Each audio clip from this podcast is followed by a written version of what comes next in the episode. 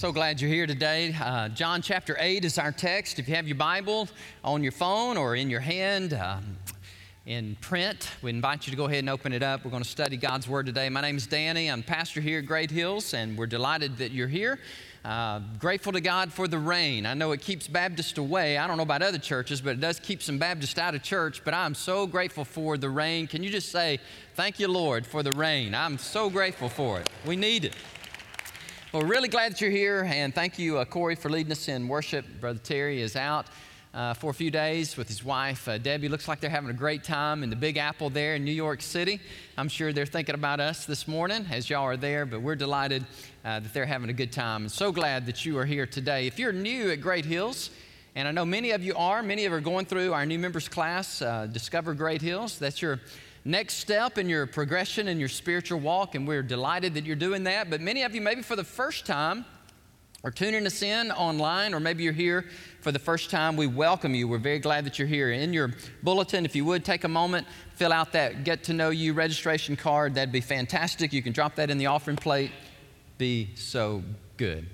All right, so John chapter 8. I love this passage of scripture. And uh, verses 1 through, really verses 1 through 12 is what we're going to look at today. It's a part of a series of messages we're preaching here at Great Hills called For the One, where Jesus Christ engages people in the New Testament. When you read his biographies, you notice.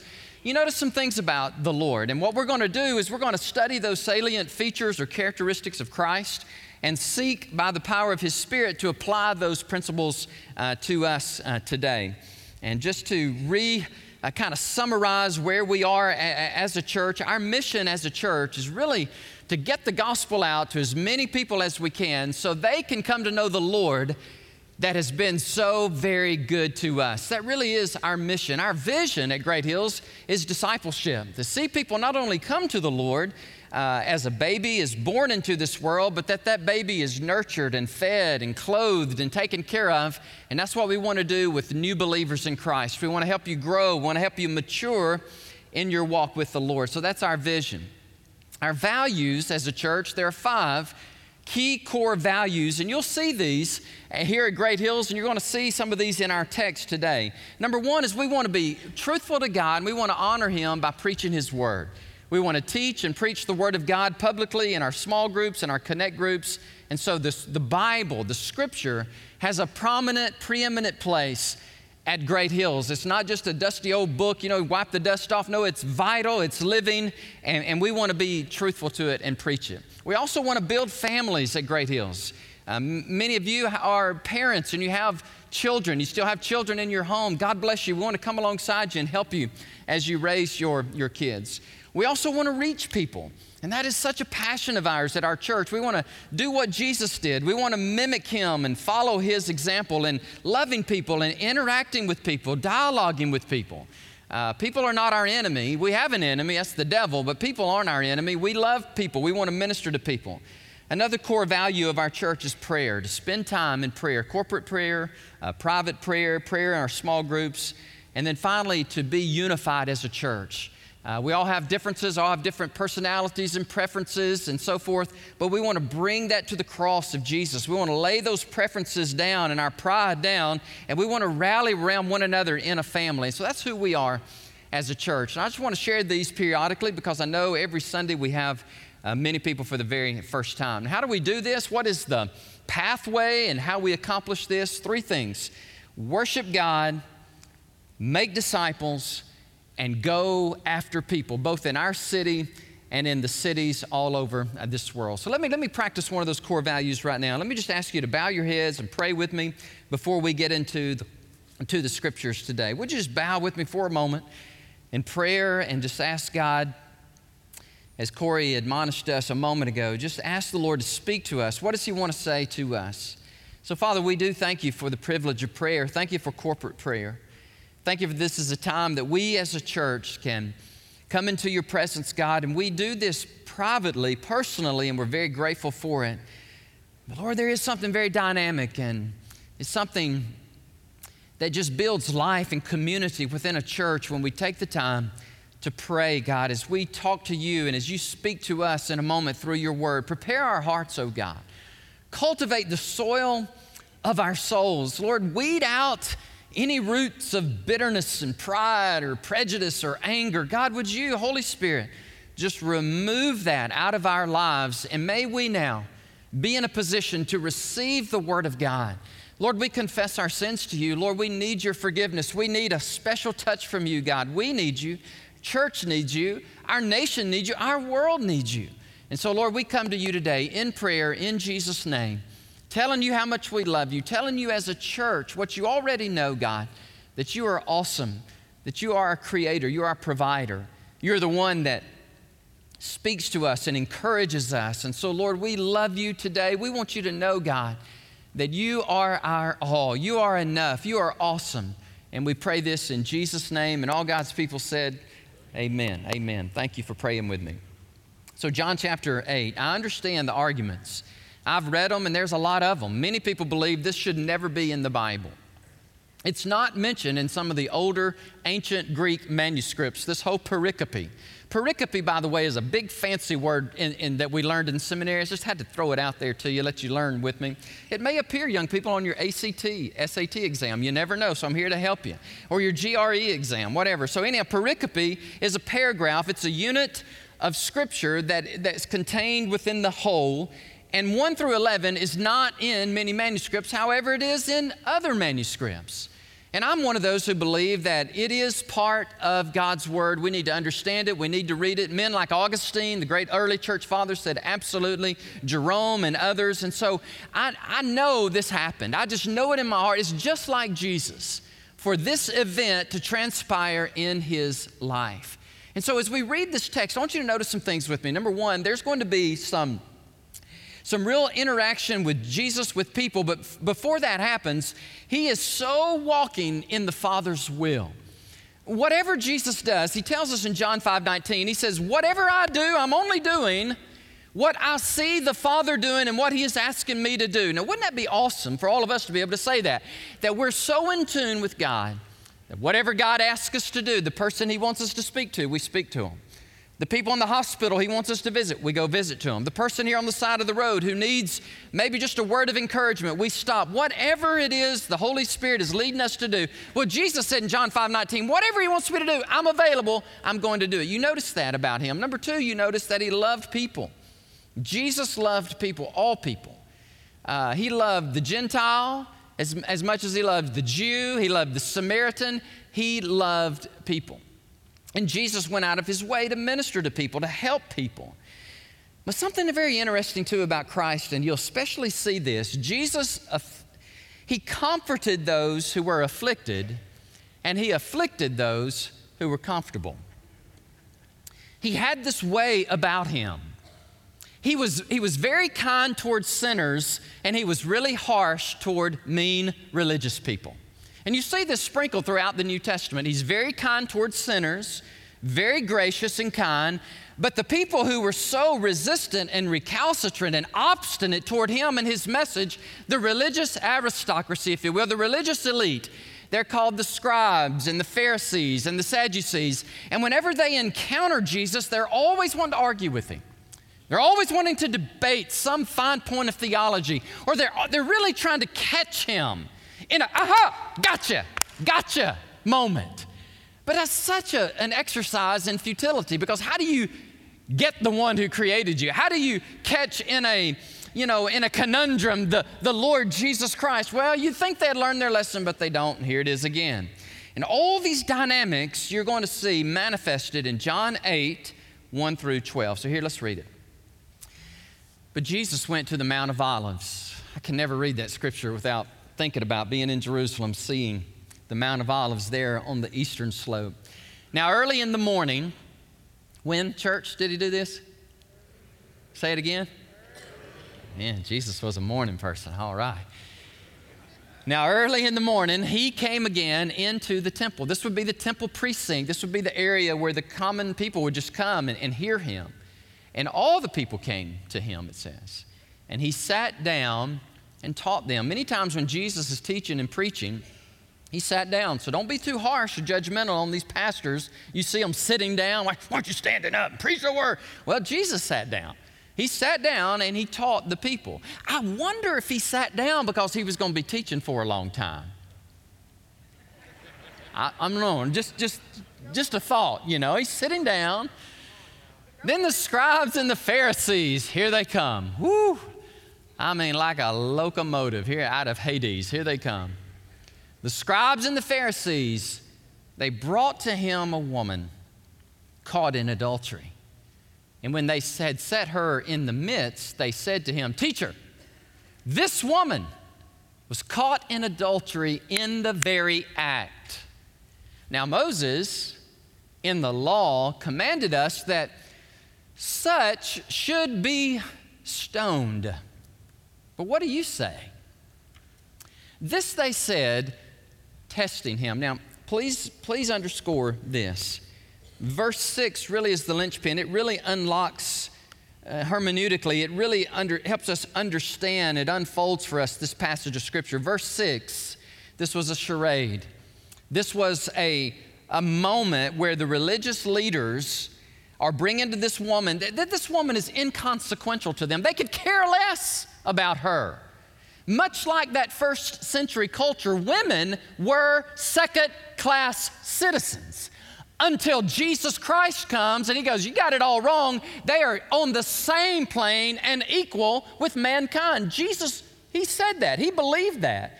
Jesus did more for women than any other person in the world. We forget that sometimes in our culture. We accept that men and women are ontologically, in the essence, they are the same, and they are. And the person who brought that to light in the first century was Jesus Christ. And so these people, they could care less who she is. She's a woman of the night. She's an adulterer. You don't see her name, you don't see any background, no history. They don't care because the ploy here is to gotcha, gotcha Jesus.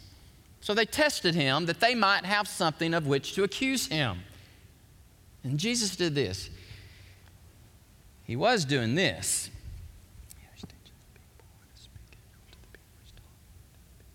He's teaching the people. They're violently interrupted by the scribes and the Pharisees and their entourage, which I think included some young aspiring theologians.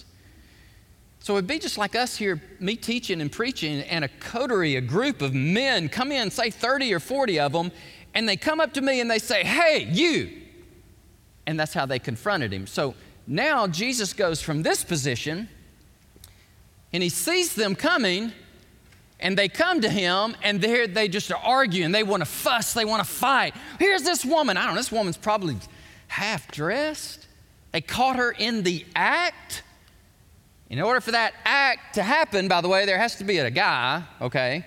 There has to be a girl, and they don't have to have no clothes on. Oh, that's, that's the act that's going on.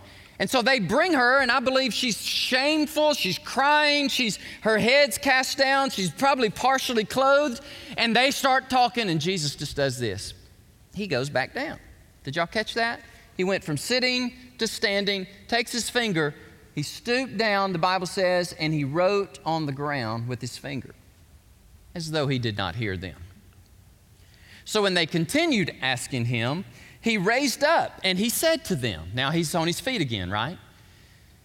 He who is without sin among you, let him throw a stone at her first. Wow. And then he goes back down. he stoops back down again. And he begins to write on the ground again. Then those who heard it, now remember, the, there's lots of dynamics here. There's Jesus teaching, there's a crowd in the temple, there's a group that in, invades them. I'm thinking it's probably 30 or 40, and I'll explain that in a moment. Why? There's the scribes and the Pharisees, plural, and I think they have these young, aspiring theologians because it says, Then those who heard it being convicted by their own conscience, they went out one by one, beginning with the oldest. The oldest, even to the last, not the general populace of people listening to him, but that religious group that had invaded Jesus' teaching. And now everybody leaves. Teaching's over, and Jesus is left alone, and the woman is standing in the midst. When Jesus had raised himself up and saw nobody but the woman, he said to her, Woman, is so fascinating. of all that he could say, he chose to ask questions. He said, Woman, where are those accusers of yours? Number one, question number one. Question number two Has no one condemned you? And she said, No one, Lord. And then Jesus said to her, I don't condemn you either. Go now and sin no more. Now, watch verse 12. I think verse 12 is, is very, very important. Then Jesus spoke to them again. Now, okay, this is interesting. It's like everybody's kind of faded out and, and, and, here's the, the focus here now. John puts the focus back on Jesus and the woman. It's almost like a camera, a movie. And everything just focuses, the, the people have left, at least those people who were there to antagonize and persecute and catch Jesus in some kind of trap, they've definitely disbanded. And now it's kind of like the populace kind of comes back in closer. And Jesus spoke to them and he said these words I'm the light of the world. He who follows me will not walk in darkness but have the light of life. Wow, what a text. Woo! What an amazing passage of Scripture. All those variables, those salient features of the life of Jesus, loving people, tough on the religious crowd, obedient to the Father's will, loving everybody, all of that's manifested in this text. So, what do you do with this text as a preacher? I've never preached on this text. I love studying and writing this sermon this week, and I feel like on Monday, the Lord gave me a, a different way to address this text than probably what I would normally do. So I'm gonna, I'm gonna do what he did a lot. I'm gonna ask a lot of questions, okay? In fact, I wanna ask seven questions of this text. Now, some of these questions are gonna be answered like in 30 seconds. Believe it or not, I'm gonna preach a whole point in 30 seconds maybe something somewhere in, in, in that time frame but, but there is one question that i'm going to have to ask and spend a lot more time on because the text, I think, really behooves us to, to grapple with, with religiosity. And so I want to do that in a moment. First question I want to ask and answer is Who is she? Who is this woman? Nameless. She's somebody's daughter. She does have a name. She's made a mistake. She's made a big mistake. She has sinned. She has broken one of the, the ten commandments of Judaism. Number seven says, Thou shalt not commit what? Adultery. Now, adultery is the violation of the sacred marriage vow between one man and one woman. They are to be married for life. And when a third party enters into that relationship sexually, and then those people commit those sins, then that breaks that covenant, that bond, that marriage. And, and, and, and adultery is a horrific thing. Some of you here have committed adultery. Some of you have been violated by the sin of adultery. It was a big deal, and I'm not minimizing it, I'm not mitigating it at all. It's one of the Ten Commandments. Who is she? She is a lady, a Jewish lady. She lives in Jerusalem she has been caught in the act of adultery with some other guy, and now she has been brought to Jesus. Now, we know all that, but here's some things maybe we don't know the shame, the guilt, the hurt, the pain that she must have been experiencing. Now, some of you may want to jump on the bandwagon with the scribes and the Pharisees and say, well, she deserved it. She's violating the marriage vow. She is, buddy, she hadn't stole a piece of gum. She stole somebody's husband. And I'm with you on that. I, I know that, that's wrong. But there's more to this than just wrong adultery. This is a human being. This is somebody's daughter, right? This is probably somebody's sister. This is somebody's wife. No, not very faithful. Or it could have been she's completely set up. I kind of believe that. There's a part of me that somebody seduced her and set her up through the influence of the scribes and the Pharisees because remember, she is inconsequential. This whole passage of scripture, it's not about her so much, it's about the religious people trying to trap Jesus Christ in some kind of theological trap so that they could have him executed. And so for them, she is inconsequential. She is just a, she can just be thrown off into the trash heap of humanity. We don't know who she is. We don't care who she is. We really don't care what she's done. The real issue here is we're going to get to you, sir. We're going to get you. And if we have to use her, we will just use her. And that breaks my heart because this is a woman. This is a, this is a lady created in the image of God. Let me tell you something. There are a lot of people have a stone in her in their hand and they want to they want to pelt her, but there's only one person who has bread and life in his hand and he wants to help her. Just last week, Ashley and I were watching a movie and uh, I guess that's what empty nesters do, watch movies. Mercy, it's no, you left us late, Danielle. Y'all got married. One of them got married, you know, and uh, and so we we watch, try to find good movies, and we watched one the other night called Priceless. Um, uh, uh, the, for King and Country, Joel and Luke, the, the, the band, and he's the main actor in this movie. Priceless is about sex trafficked women and how he went after these two sisters and rescued them and redeemed them out of the sex trafficking industry. He, he, he, takes on this kinsman redeemer, this savior kind of character who goes in and helps those who can't help themselves. And by the way, let me just give a little advertisement, a little advertisement here. Uh, November the 25th is Thanksgiving Day. We, we've never done this before. We're going to try, we're going to have a Thanksgiving Turkey Day trot at Great Hills Baptist Church. No, not in here. We're going to run out there. And we, are working on it. We're working with the city. We're trying to get everything cleared with them. And we're going to run a 5K. Now, hold on. Not, not everybody's going to run. Some are going to walk. Some are going to trot. Some are going to push the stroller. It doesn't matter. What we want you to do is we want you to come. See, this way you can, you can exercise, then you won't feel so bad about eating too much in, in a few minutes afterward, all right? So come and what we're going to do is we're going to take the money, and all the money's raised, we're going to give it to the refuge.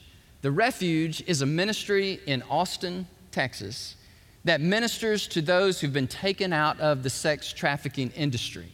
In Great Hills Baptist Church and in this community, what we're going to do is we're going to take up that money and we're going to give it to them as they minister to people like this.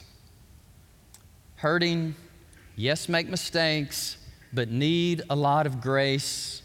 And, and thank you, Kyle Miller. Bless him. He, eh, Dr. Miller, excuse me. He's written a, he's written a whole, he's written his whole dissertation. His PhD dissertation is on this very subject matter. We were talking about that just this morning. So, question number one who is she? Question number two what did she do? Well, we know what she did, right? She committed adultery. And adultery, as I said a moment ago, is an egregious violation of God's laws, God's commandments, the marriage vow. It is wrong, it is egregious. In fact, it's so wrong that in Moses, Deuteronomy 23, you can read it 23 and 24, the woman and the guy. You with me? It takes two, baby. It takes two. It takes two to do this, all right? And where is that rascal? We're going to talk about that in a moment. But anyhow, she has committed adultery, and, and Deuteronomy 23 24 says, Take her, take him, and stone him to death. That's what it says. And D.A. Carson, in his commentary, he, he points out, he says, This hardly ever happened in Judaism. It still happens in some Muslim countries for the offense of adultery. But there's little evidence that it was carried out very often in first century Palestine, especially in urban areas. But again, when you're talking about this, this scene, you got to keep in mind that they're not so much interested in, in, in this woman, or, or even really in doing what they were looking at in the Old Testament. The, the thing they're trying to do is to catch Jesus, and they think they've got him. And here's why they think they have him because Moses said, We are to stone them. But they know if Jesus says, that's right, go ahead and stone them, stone her, then Rome comes and says, Who gave the order for capital punishment? They'll all say, Well, he did. And so Jesus would be taken and he would be captured and he would be executed precisely what they wanted to happen. But if he says, Well, no, we, we don't need to stone her, oh, you heretic. Didn't you read the Bible? Didn't you read what it said? It said she's supposed to be stoned. How can you teach these people? You're deceiving these people. It's all a scam, it's all a sham. What they're trying to do is to catch Jesus in an aha, gotcha moment. But that's what she did. Question number three I think question number three is where's the guy? Is that right? Y'all bring it up? Yes, yes, yes. Where's the guy? Where is the guy? Where is he? Maybe he's fleet of foot and he ran. Or maybe he's employed by the religious leaders and it's all a sham. I don't know, but I know he is as equally guilty as she is. Can I get an amen from that? It, it, he is equally guilty, culpable for this egregious crime against his wife and her against her husband. Okay, so we got that scene. Number four, why are some religious people so mean? And I want to talk about that for a minute. Because in every epoch and era of Christianity, you, you always have these characters. You got a loving Savior, you got hurting, sinful people, and you've got religious people who are, some of which can be very, very mean. So, who are these people? Well, first of all, the Bible says it was a group of scribes and Pharisees. Now, the, the scribes would be, and, and D.A. Carson points this out, and I'll quote it. It says, These were recognized students and expositors of the law of Moses. But so central was the law in the life and the thought of first century Palestinian Jews that the scribes assumed something of a lawyer, a jurist, an ethicist, a theologian, and a catechist. All of this is subsumed under that title of a scribe. A scribe took on a weighty responsibility in first century Judaism. Not all, but most all of them were Pharisees, that elite group who believed in the law and in the 680 something ramifications of the law. And what they were intended to do was to nurture and care for the Jewish people. Watch this, church. They were to be the pastors of the synagogues. They were to be the experts of the law, and they were to teach the law and nurture the people and help them in their relationship with God, always pointing them to the coming Messiah. But when the Messiah came, they didn't recognize him because their Judaism, their, their, religion became more of a Pharisaism. It became more of a law based. I mean, it became this judgmental, law based religion that if you violated, just one iota of the law, they were there with the rod of God, they would spank you back into shape. That's called religion, all right? And religion kills. Religion stifles. When you've got people who think they're high and mighty and, and better than you, and that's what they thought because they just, they, and they felt so threatened by Jesus. And Jesus comes with grace and he comes with compassion and mercy. And there ain't no compassion, no mercy for the religious mean people. And that's, so that's why they, and that's why they just, just, just clashed, okay? And they were jealous of Jesus. And, and unchecked jealousy will eventuate into unbridled revenge, and that's, that's what we're seeing in this, in this text. I just want to say, please be careful of religious zealots who are more concerned with do's and don'ts and very little concerned with people. And if we're not careful, if we're not careful, those of us in ministry or those of us deacons and leaders, and we've been doing this for so long, if we're not careful, we will begin to build our ivory towers thinking that we're better than the common lowlings of life, you know, because we're the scholars and we're the ones with the PhDs and we're the ones with the degrees and we're the ones with the seminary background and we're the ones that are just better than everybody else, you see. And so we're just better than you. And so we can look down on you and we can rebuke you so that you get in line and you just do what we want you to. God, heaven forbid that I ever become that person. I never want to become that person who says, Well, I'm just better than you and, and you're just lowly. And, and, and, and I forget why God put me on this earth, and that is to love lost, hurting people. Oh, Jesus, help me never to forget that. I never want to become that person. I don't want you to become that person. I don't want you to become that person because that person is full of arrogance and pride. preference and I'm better than you. We, we got to flee from that with everything that is within us. Because here's what's at stake this woman's life is at stake. They could just as soon kill her or throw her back in the bed. They don't care. And religiously mean people really don't care about people, they care about themselves and getting their way. And by the way, just a side note if you stomp that really hard, it will hurt. I'm just, just letting you know. Time, let's do a TV timeout right here. Okay, good. So last week I was listening to a, to a podcast. It's a new, it's new to me. Uh, Dr. Josh McDowell's son, Sean McDowell.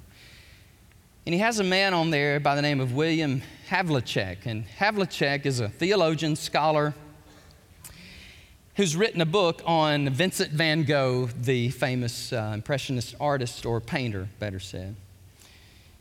And so I'm listening to this, riding on this bike at the gym, and I've become mesmerized with Vincent van Gogh's life.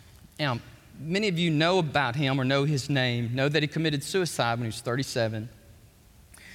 But what Havlicek points out in, in his book, and I've ordered it and I can't wait to, to read it, is that Vincent van Gogh in, in Europe, in, in, um, in, in the Dutch Reformed tradition, he has a very definite salvation experience with Christ. You may not know this, but he was born again and he's very vocal, outspoken in his new faith. So much so that Vincent van Gogh, you say, Are you talking about the Starry Night guy? You, is that the same guy who painted the Starry Night that's valued over $100 million in the Modern Museum of New York? That's him. And that's, you know, I'll show it to you here in just a second. You see it? You say, well, I could do that and charge a lot less money, but what's so fancy about that? Can y'all see the church? Look closely at the church. Deep into the heart of it, the starry night. I'm going to see it here in just a couple weeks. Cannot wait. I'll probably be the guy, the curator, or whoever there. So you need to leave, sir. I'm just, I want to see this with my own eyes. He was a pastor. He loved his people. He was in a coal mining town. And the coal miners would work hard during the week and they would come to church dressed pretty, pretty casual, very casually. And not in, in, proper, in, impropriety, no, I mean, not any revealing cleavage or any way tight. No, no, these are just coal mining men and women coming to church and they dress like that. And Vincent van Gogh says, Well, I'm going to dress like that.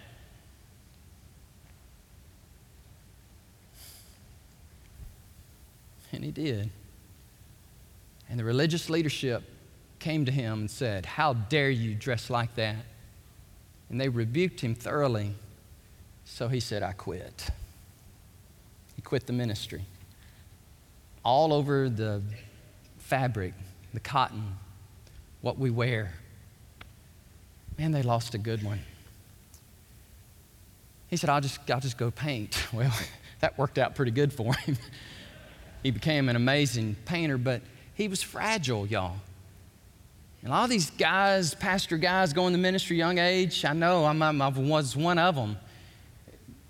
Some of them come from some very difficult backgrounds and, and they're very fragile. And when you have harsh, mean religious people rebuking him because if he didn't dress up nice, and he didn't live in a nicer home. They said, You make plenty of money. Why don't you live in a better place? He said, Well, my people don't live there. So I'm just going to live kind of where they live, and I'm going to dress like they live. And they thoroughly, scathingly rebuked him, and so he quit. Wow. Why, why are religious people so mean? Taylor Swift, why'd you have to be so mean? mean. These people in this text, y'all, there's not a modicum of grace. There's not a residue of compassion. It's all about them. It's all about catching Jesus because he has threatened their religion. And it breaks my heart. Question number five What did Jesus write on the ground? You say, well, nobody knows. Well, I got four ideas, and I'm going to share these with you, okay? The first one is he began to write the sins of the people with the stones in their hands. He was just writing out their sins on the ground. You say, You don't know that. No, but you don't know that he didn't. You know, and then there are four of them. I'm gonna go ahead and tell you theory number two, and it's my that's the one I really believe happened. Some people he believes he's just doodling. Some people believe I, I believe he did this.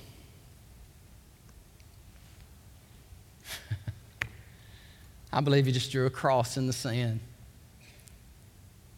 He came from heaven to earth to show us the way.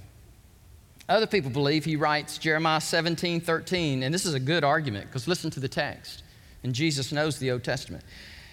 O Lord, the hope of Israel, all who forsake you shall be ashamed. Those who depart from me shall be written in the earth because they have forsaken the Lord, the fountain of living waters. So I asked a lady what she thought. She's on our staff. She's one of our ministers on staff, Jennifer, not to mention any names, but Jennifer Wakefield. And she put a lot of thought in it. And I also asked my son, Layton, I just said, can, can y'all give me your thoughts? I know they're deep thinkers. They love Jesus. They love the scripture. And, and they wrote back, and, and Jennifer says, Thank you for asking, but here's what I think he wrote. What a great answer. He's writing John 12 47, which says, I did not come to judge the world, but I come to save. I didn't come to judge. I came to save. What did he write? We don't know. But when you see him in heaven, you can ask him. Okay? Number six, what did Jesus say? We don't know what he wrote, but we sure do know what he says. Verse 7, he disarms the religious Pharisees and the scribes with one simple question, right? He who is without sin among you, I go ahead. You go ahead and throw a stone at her first. And then you come on down, what did he say? It's in red, if you're still looking at it, verse 10, it says, Woman, where are your accusers? Uh, number question number three, really, has anybody condemned you? We don't know what he wrote, but we do know what he said. He asked questions, and he's asking this lady, well, first of all, he's asking the religious mean people, go ahead. Would you like to throw a stone at her and, and obey Moses? Then go right ahead and do that as long as you've never sinned. Of course, they dropped their stones and they, and they left. Verse 11 is brilliant, classic, full of grace and truth. Here it is I do not condemn you either. Go and sin no more. Now, this is classic Jesus. This is brilliance. He is saying what he said in Matthew 5 17. I don't think I came to destroy the law or the prophets. He didn't. Mm. He said, I came to fulfill them the letter of the law I've come to fulfill with grace. John 1:14, the Bible literally says Jesus is full of grace and truth. All right? There's a sweet balance there. And I know sometimes we tilt that balance as Christians. In grace, we become so grace based, we can become almost antinomian. And antinomianism was a, was a a group within the early church where it says anti law. There's no law. No laws apply to us anymore. We can eat, drink, be merry, sleep with whoever we want to because Jesus has saved us. Uh-huh. And so you see it, the grace meter, it's all the way over here. And so there's, there's no law. We don't have to worry about any laws. But that's as equally fallacious as all law. And it's all determined on us and our works and keeping the law, and, and there's no grace. But Jesus is right in the middle. He's full of grace, he's full of truth. And Paul says in Ephesians 4 15, that's what we're supposed to be. We're supposed to be full of grace and full of truth.